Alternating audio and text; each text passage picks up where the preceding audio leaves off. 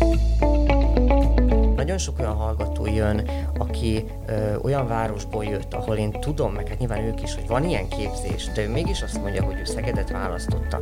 És nem azért, mert ide jutott be, hanem neki első volt Szeged, és én a gyógytornász képzést emelem ki, ugye beszéltünk már ápolóról, meg dentálhigiénikusról, én a gyógytornász hallgatóknál szoktam gyakorlatot tartani, ők mindig azt mondják, hogy, hogy nagyon híres a szegedi gyógytornász képzés.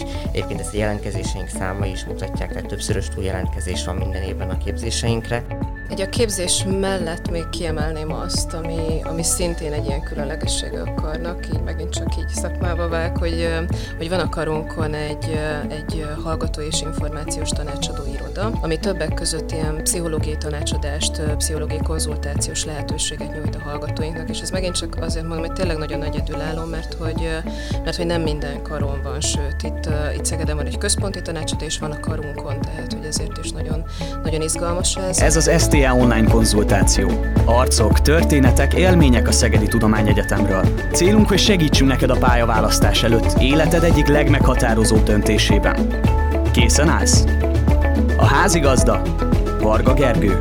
Szia, örülök, hogy velem tartasz. Én Varga Gergő vagyok, és az Egészségtudományi és Szociális Képzési Kar színfalai mögé tekintünk be ma együtt. Így olyan dolgokra derül fény, hogy könnyebben boldogulsz-e itt, hogyha emelt bioszod van, hogyan lehet szakembereket képezni az online térben, és például hová fordulhatsz segítségért, ha úgy érzed, valami nincs rendben. Dr. Nagygrócz Gábor főiskolai docens és Bíró Edith tanársegéd válaszolnak. Igen, összetett karról van szó szerintem az LTSK esetében, ha már csak a, a nevet egy kicsit boncolgatjuk, hogy egészségtudományi, de közben a, a képzés részével is foglalkoznak. Szóval kiket várnak pontosan az LTSK-ra, és kiket képeznek itt? Tehát aki ide érkezik, az milyen végzettséggel távozhat a, a képzése végén? Alapszak és mesterszak az a két nagy kategória, ami a karunkon létezik. Ugye az alapszakon ápolókat, védőnőket, gyógytornászokat és dentálhigiénikusokat képzünk. Ez az egész egészségtudományi része, a társadalom vagy a szociális rész, az pedig a szociális munka alapszakkal dolgozik. Mesterszakon ápolás, fizioterápia, itt is a szociális munka, a szociálpolitika, tehát eléggé széles, és ahogy mondtad is, ugye ez egy valóban egy összetett kar, hiszen az egészségtudományok mellett a szociális képzés is benne van. Én azt gondolom, hogy ez talán így kívülállóként tűnhet annyira szélesnek, mert azért ez a kettő szorosan összefügg, tehát hogy azért az, aki mondjuk szociális területen tanul, őnek is azért tudnia kell azért az egészségügynek a működését, hisz a kettő azért nem elválasztható egymástól szerintem. És hogyan épül fel egyébként a képzés? Tehát, hogy aki aki kimondottan mondjuk tanítani szeretné a szakmát, annak először ezek szerint akkor meg kell tanulnia az egészségügynek a működését, vagy egy adott területet, és utána mehet tovább és tanulhat tanítónak, tanárnak, ö, oktatónak? Én azt gondolom, hogy ugye attól függően nálunk azért nagyon széles az oktatóknak a, a köre is. Tehát, hogy dolgoznak nálunk orvosok, biológusok, gyógyszerészek, pszichológusok, ápolók, gyógytornászok, tehát nagyon sokan dolgoznak nálunk. Vannak olyan hallgatók, akik a végzés után ott maradnak a karon, és mondjuk előbb-utóbb szereznek egy doktori fokozatot, és oktatók lehetnek, de a legtöbb oktatónk az, az nagyon vegyes területről jön. Tehát ugyanúgy a szociális munkások, de szociológusok is dolgoznak nálunk. Tehát az egyetemi oktatóság igazából az azzal jár nyilván, hogy előbb-utóbb egy, egy doktori fokozatot kell, hogy szerezzen. A legtöbb oktató legalábbis. A gyakorlati oktatás segítő kollégák azok, akik, akik mondjuk nem szereznek doktori fokozatot, hanem ők ápolók, vagy ők gyógytornászok, és ők meg is maradnak ott azon a képzési szinten. De a többségünk az, az vegyes képzéssel rendelkezik, vagy végzettséggel rendelkezik. És mondjuk milyen arányú az érdeklődés? Tehát, hogy mennyien akarnak konkrétan a, a szakmában elhelyezkedni azok közül, tehát hogy mondjuk az egészségügyben elhelyezkedni, és mennyi azoknak az aránya, nem kell pontosat mondani nyilvánvalóan, akik meg inkább oktatni szeretnének. Tehát a népszerűsége a kettőnek hogyan alakul? Én úgy gondolom, hogy a hallgatók nagy többségben azért érkeznek hozzánk, hogy később gyakorlatban tudjanak dolgozni, és vannak olyanok, akiknek így már így a tanulmányok alatt kibontakozik egy ilyen tehetsége, készsége, képessége arra, hogy ő az oktatásban is jól alkalmazható, jól bevethető lehet, és éppen ezért én úgy gondolom, hogy nagyobb arány talán azokra helyeződik, akik a gyakorlatban szeretnének elhelyezkedni. Tehát a fő motivációjuk, akiknek, a hallgatóknak, akik hozzánk jönnek, inkább sebez. Azt gondolná az ember, hogy a, az egészségtudományi képzés egy picit hasonló, vagy, vagy legalábbis besorolnám az általános orvostudományi karhoz, mert hogy orvosok, egészségügy, ez így a kettő összefonódik. De hogyha megnézzük a két kart, mondjuk milyen különbségek vannak az AUK és a, az ETSK között, vagy mondjuk milyen hasonlóságok vannak esetleg tárgyi átfedések, lehet esetleg a kettő között mozogni, tehát valaki elkezdi az egészségtudományi karon az oktatást, de közben rájön, hogy más területen szeretne, át szeretne menni az AUK-ra, vagy fordítva. Erre van lehetőség? Tehát a kettő között van ilyen szintű szintű kapcsolat, akár tárgyak tekintetében, akár képzés tekintetében, mondjuk? Tárgyak esetében vannak hasonlóságok, főleg ugye az egészségtudományi, illetve az orvoskar, tehát a szociális képzés az, az nem, de az egészségtudomány és az orvos képzés között vannak átfedések, viszont itt a, a szintek a különbözőek. Tehát például az orvoskaron is tanulnak a hallgatók anatómiát, ugyanúgy mondjuk nálunk is tanulnak anatómiát. Olyan már volt, hogy mondjuk orvoskarról jött át hozzánk hallgató, aki végül úgy döntött egy-két év után, hogy ő gyógytornász szeretne lenni. Az ő anatómia képzését mi el tudtuk fogadni, de ez visszafelé nem működik. Tehát például a mi anatómiai képzésünket az orvoskar nem fogja elfogadni, mert ők ott sokkal részletesebb anatómiát tanulnak. Az orvoskaron, ha jól emlékszem, ott most három éves anatómia képzés van, nálunk ez csak kettő éves, és nálunk a hallgatók nem boncolnak, hanem maketteken, különböző programokon uh, szokták ezeket a, uh, az anatómiai struktúrákat elsajátítani. Én azt gondolom, a legnagyobb különbség az orvos képzéshez képest szerintem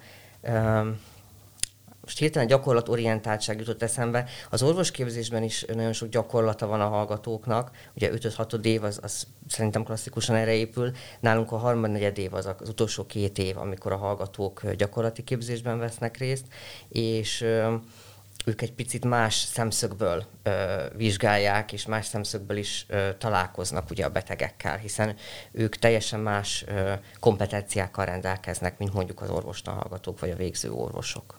Te említetted az anatómiát, ez sokakban szerintem úgy él a köztudatban, hogy ez azért egy, ez egy komoly kihívás, amin túl kell lenni azoknak, akik a, az egészségügyben szeretnének dolgozni. Tehát a tanulás során ez egy ilyen mumus. Eddig így került elő a korábbi podcasteknél, hogy, hogy mumus tárgyak. Tehát mik azok, amik a, a legnehezebbek, amik egy kicsit megtizedelik mondjuk a létszámot, tehát ami nehezebben megy a hallgatóknak. Mi az, amire már így tudunk tanácsot adni, hogy még mielőtt ide jönnének gólyának, tisztában legyenek vele, hogy ezek a tárgyak nehezebbek lesznek, és ezekre több energiát kell fordítani?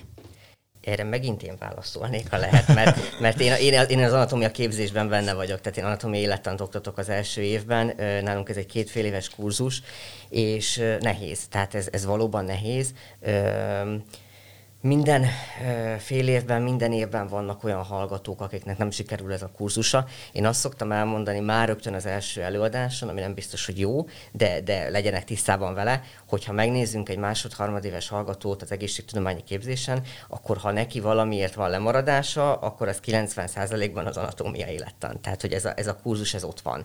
Ez egy nehéz kurzus. Amit látunk, az az, hogy azok a hallgatók, akik jó biológiai alappal jönnek, tehát mondjuk akár biológiai érettségével, vagy emelt szintű biológiai érettségével, ők jobb lehetőségekkel indulnak neki ennek a képzésnek, mint azok, akik mondjuk egy, egy nem biológia képzéssel jönnek. Ugye nálunk a hallgató jelentkezhet mondjuk egy, egy informatikai érettségével is a képzésre. Most, ha ő nem tanult biológiát emelt szinten, vagy nagyon keveset, akkor őnek is sokkal nehezebb lesz ezt később behozni. Vannak felzárkóztató kurzusok a karunkon, ezek már jó néhány éve működnek, ahol a, a, azok a hallgatók vesznek részt, akik úgy érzik, hogy nem tudtak jól felkészülni, vagy, a, vagy a, azokon a kompetenciateszteken, amikor a beiratkozáskor kitöltik, és ők rosszabb eredményt érnek el, nekik is javasoljuk, hogy vegyék fel ezt a kurzust, ez egy szabadon választható kurzus, és ők itt emelt óraszámban, picit még a gimnázium vagy középiskolai alapokra építve próbáljuk felhozni őket. Ami nehezebben szokott menni, az mindig az idegrendszer, tehát azt, azt, azt nem, nem szeretik, de szerintem ez Editnél is előjön, a pszichológiai jellegű tárgyaknál. A csont izomrendszer az egyszerűbb, főleg a gyógytornászok nagyon szeretik, de én, én, én a magam részéről azt gondolom, hogy itt, itt mindenképpen a, a biológia alap az fontos a hallgatóknál, hogy, hogy azzal jöjjenek. Jobb szakember lehet abból, aki mondjuk már a középiskolában olyan alapokat sajátít el, amik az ő képzésében előnyt jelenthetnek, vagy hogyha később zárkózik fel, ez, ez nem tesz különbséget, tehát hogy ugyanolyan jó szakember válhat abból is, aki Én azt gondolom, hogy ugyanolyan jó szakember válhat belőle, csak fontos, hogy neki nehezebb lesz a, a korona a felhozni a magát. Tehát, hogyha ha ő, ő teljesít és oda teszi magát, akkor, akkor ugyanolyan szakemberként végezhető, mint az, aki emelt biológiával jött, csak neki sokkal nehezebb lesz a, a, a, a képzése. Edith, hogyha téged is be akarlak vonni ebbe a beszélgetésbe, tehát a te területeden vannak ehhez hasonló nehézségek, amiket meg tudsz említeni esetleg? Igen, igazándiból, ha ki kéne emelnem egy második momustárgyat, így a, az első évben, az pont a pszichológia lenne. Az azért nehéz, és azért jelent kihívást a hallgatóknak, mert egy olyan új fogalomrendszert, egy olyan új nyelvezetet kell elsajátítaniuk, amiben eddig nem feltétlenül gondolkodtak. És ugyanúgy, hogy tudok Gáborhoz is kapcsolódni, azzal, hogy az idegrendszer ismerete az rendkívül fontos. Tehát, hogy átlássák azt, hogy például az érzelmek témakörében, vagy az emlékezet témakörében, alvásnál milyen idegrendszeri aktivitások figyelhetők meg, hogy megismerjék azt, hogy mi az úgymond normál normális, egészséges működésmód, hogy aztán később a pacienseikkel fel tudják mérni, illetve fel tudják fedezni, ha valami nem a szokott módon zajlik. Hogyan lehet ezt, hogy mondjam, fogyaszthatóbbá tenni, vagy könnyebbé tenni? Próbálkozol mondjuk te konkrétan valahogy az órákat egy kicsit könnyedebb hangvételűvé tenni, hogy ne, ne azt érezze a hallgató, hogy most itt félnie kellett a tártól? Igen, én azzal próbálkozom igazán, hogy a gyakorlati tapasztalataimat próbálom becsatornázni, hiszen dolgozom kliensekkel, paciensekkel, és ezt a munkát és az ebből fakadó tapasztalatokat próbálom nekik így behozni, például az emlékezet témakörénél olyan dolgokról is beszélni, ami mondjuk az idős nagyszüleik szempontjából is érintődhet, mondjuk a demencia témáját behozni, olyan kézzelfoghatóbb témákat kínálni nekik, amik alapján megérthetik ők is esetleg saját élményt érhetnek át, vagy érezhetnek abban. Tehát, hogy így mindenképp törekszem erre, és amikor van lehetőség, bár így, amikor egy előadás zajlik, nehezebb kihívást jelent, de megszólítani a hallgatóságot, hogy ki mit gondol, ki hogyan kapcsolódik, hogy mi a véleménye.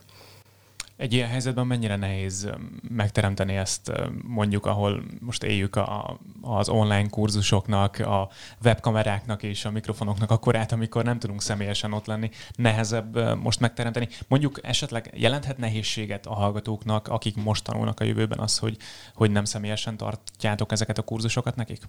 Én úgy gondolom, hogy kihívás már az is, hogy, hogy így beengedjünk valakit a személyes szféránkba, és a webkamera az otthonunkban van, és hogy ez ilyen nagyon furcsa érzés, hogy elvileg a tanáraink nem látnak bele ilyen mélységbe az otthonunkba, és mi tanárok se látunk bele ennyire a hallgatók otthonába, tehát hogy egy, egyszerre egy távolságot teremt, és egyszerre valami olyan fajta közelséget, amit, amit nem feltétlenül tudunk könnyen vállalni. Úgyhogy a nehézségét én ebben látom, és a, a hallgatók részéről pedig tapasztalat tapasztalat szintjén van nagyon-nagyon sok élménybeszámoló, hogy ők nehezebben élik meg ezt az online oktatást.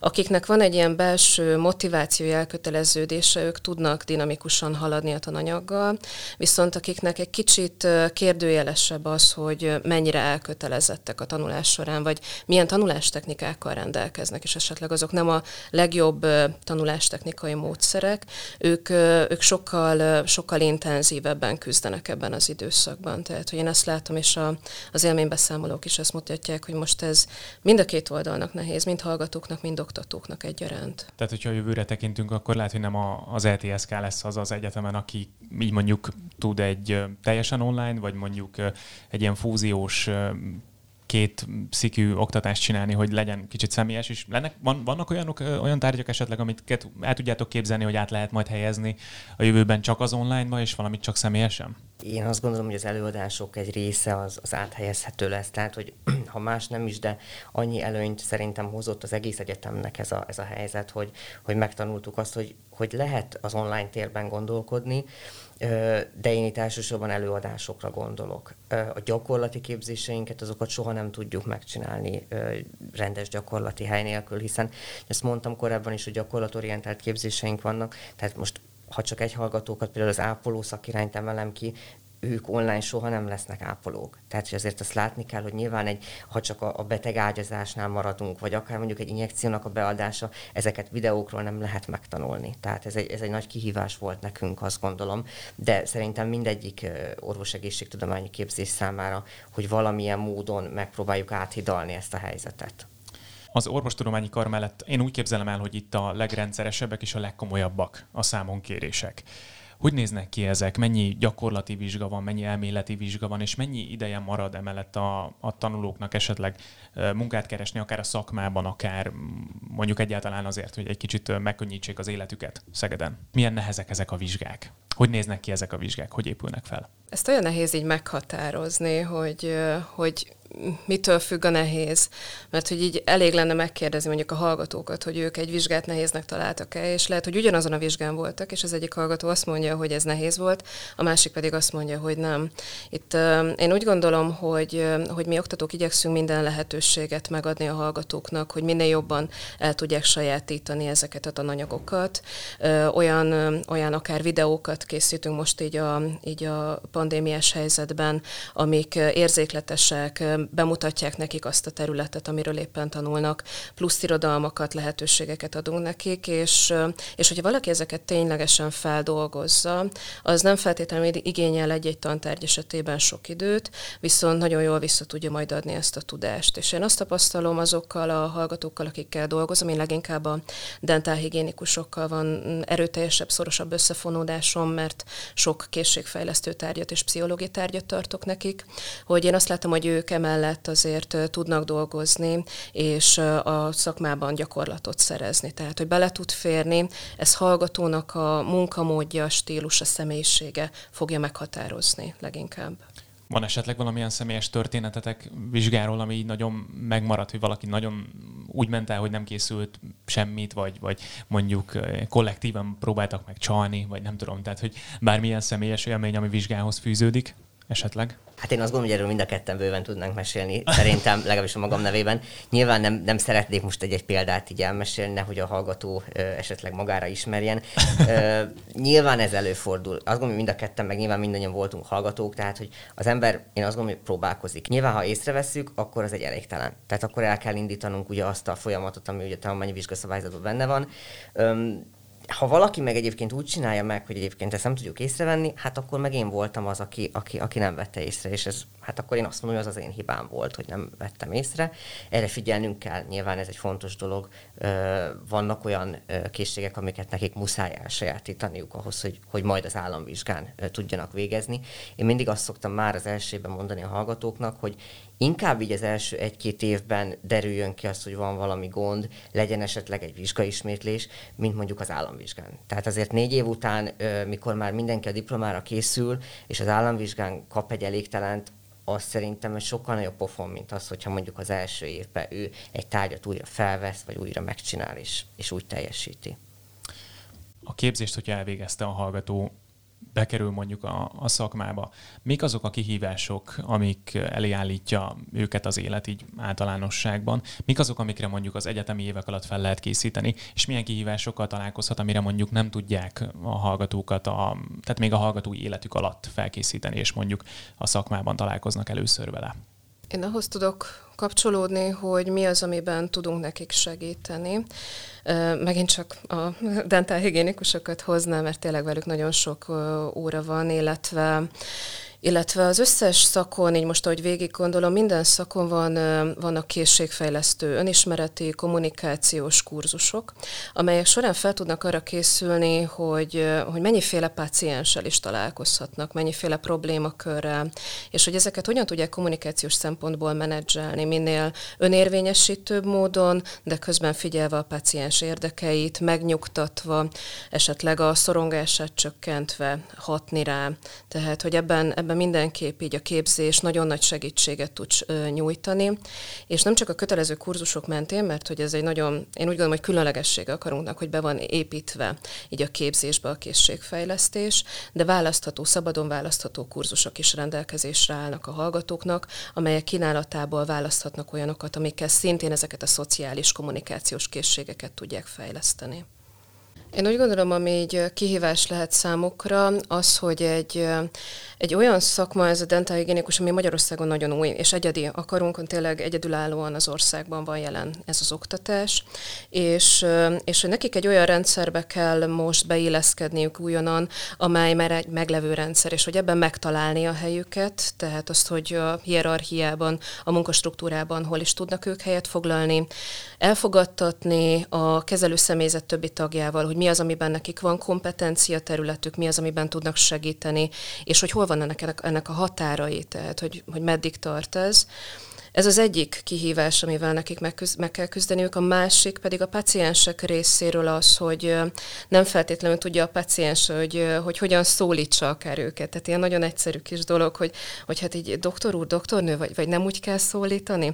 És, és már az is, hogy, hogy, hogy hogyan tudnak ők a legjobban kommunikálni a paciensekkel, mivel ők nagyon sok pszichológia tudást sajátítanak el, ezért az ő részük az, hogy a preventív foglalkozásokon, tehát prevenciós segítség segítséget is nyújtsanak a pácienseknek. Tehát, hogy nekik egy nagyon, nagyon sokszínű kompetencia területet kell ellátniuk, hogyha most csak a dentálhigiénikusokról beszélek. Én azt gondolom, hogy ugye nyilván itt most a dentálhigiénikusokat emeltek ide, ez, ez szerintem a többi ö, szakirány esetében is nyilván így van. Ö, a harmad negyed év az, az nagyon erősen gyakorlatorientált képzés, tehát ott a hallgatók heteket összefüggően, akár 6-7 hetet töltenek mondjuk a klinikákon, ahol én azért azt gondolom, hogy, hogy minden esettel találkoznak. Nyilván, ha lebutítjuk ezt olyan szintre, hogy, hogy minden beteg más, akkor lehetetlen 6 hét alatt megismerni a, az egész beteg populációt, hiszen biztos vagyok benne, hogy van, aki 5-6 év kemény munka után találkozik egy olyan esettel, amivel még nem találkozott. Mi valóban azt tudjuk csak megadni, hogy egy alapot biztosítunk ahhoz, hogy ők rendelkezzenek minden olyan megoldási stratégiával, amit majd tudnak ráhúzni egy adott esetre is. Ez nyilván nehéz, de én azért abban bízom, meg ezt tudjuk, hogy, hogy akár a klinikán, akár ahol később elhelyezkednek, ott azért a, a, a, az idősebbektől azért kapnak segítséget ezekben a helyzetekben az előbb kiemeltet, hogy a, a dentálhigiénés képzés egy egyedülálló az országban, tehát ilyen csinálónak tehát nagyon sok képzési területben és egyebekben a Szegedi Tudományegyetem egy élenjáró egyetem az országban. Hogyha az ETSK-ra gondolunk, akkor mondjuk miben kap itt többet a hallgató, mint akárhol máshol az országban egy, egy egészségügyi képzésen, egy hasonló képzésen? Én hallgatói tapasztalatok alapján azt gondolom, hogy, hogy a gyakorlati képzéseink azok, amiket a hallgatók ki szoktak emelni. Én, én az anatómiai élettan tárgyból én gyakorlatot és előadást is tartok, és egy gyakorlatos csoportjaimnál mindig megkérdezem, hogy ki honnan jött, és miért Szeged. Ezzel indítunk. Mindig szerintem többségünk ezt meg szokta kérdezni. És mikor nagyon sok olyan hallgató jön, aki ö, olyan városból jött, ahol én tudom, meg hát nyilván ők is, hogy van ilyen képzés, de ő mégis azt mondja, hogy ő Szegedet választotta, és nem azért, mert ide jutott be, hanem ő neki első volt Szeged, akkor mindig azt mondják, hogy egyébként országos szinten a mi képzéseink azok ismertek. És én a gyógytornász képzést emelem ki, ugye beszéltünk már ápolóról, meg, meg, meg dentálhigiénikusról, én a gyógytornász hallgatóknál szoktam gyakorlatot tartani, ők mindig azt mondják, hogy, hogy nagyon híres a szegedi gyógytornász képzés. Egyébként ezt a jelentkezéseink számai is mutatják, tehát többszörös túljelentkezés van minden évben a képzéseinkre és egyértelműen a gyakorlati képzés jelölik meg, illetve magát Szegedet. Ugye, akik mondjuk Pestről jönnek Szegedre, ők azt mondják, hogy ez egy sokkal barátságosabb, sokkal családiasabb ö, környék, és ugyanakkor szerintem az angol hallgatóinknál is megfigyelhető az, ott még talán jobban a családi ö, érintettség, hogy esetleg a, a bátyja, vagy akár a szülei voltak Szegeden, és azért jöttek ide mondjuk Magyarországon belül. Így a képzés mellett még kiemelném azt, ami, ami szintén egy ilyen különlegessége a karnak, így megint csak így szakmába vág, hogy, hogy van a karunkon egy, egy hallgató és információs tanácsadó iroda, ami többek között ilyen pszichológiai tanácsadást, pszichológiai konzultációs lehetőséget nyújt a hallgatóinknak, és ez megint csak azért mondom, hogy tényleg nagyon nagy egyedülálló, mert hogy, mert hogy nem minden karon van, sőt, itt, itt Szegeden van egy központi tanácsadás, van a karunkon, tehát hogy ezért is nagyon, nagyon izgalmas ez. És ezt azért tartom nagyon fontosnak, hogy itt a hallgatók nem csak abban kérhetnek segítséget, hogyha egy problémakörben az életükben elakadnak, hanem olyan szempontból is fontos, hogy az önismeretüket gazdagítsák, hogy ahhoz, hogy jó segítők legyünk, én úgy gondolom, hogy nagyon fontos megtapasztalnunk időről időre azt, hogy mi vagyunk a segítettek. És hogy ezt, ezt tudja nyújtani ez. És a családias, barátságos légkörhöz én is tudok csatlakozni. Nagyon gyorsan megtapasztalják a hallgatók, hogy itt bátran megnyilvánulhatnak, és elmondhatják a véleményüket, és hogy ebben igazániból lehetőséget kapnak arra, hogy tudjanak fejlődni. Úgyhogy ezért nagyon fontos, én úgy gondolom, még, még így akar. Ez volt az STL online konzultáció. Köszönöm, hogy velünk tartottál. További érdekességekért, hasznos tippekért hallgass meg korábbi epizódjainkat is. Szia!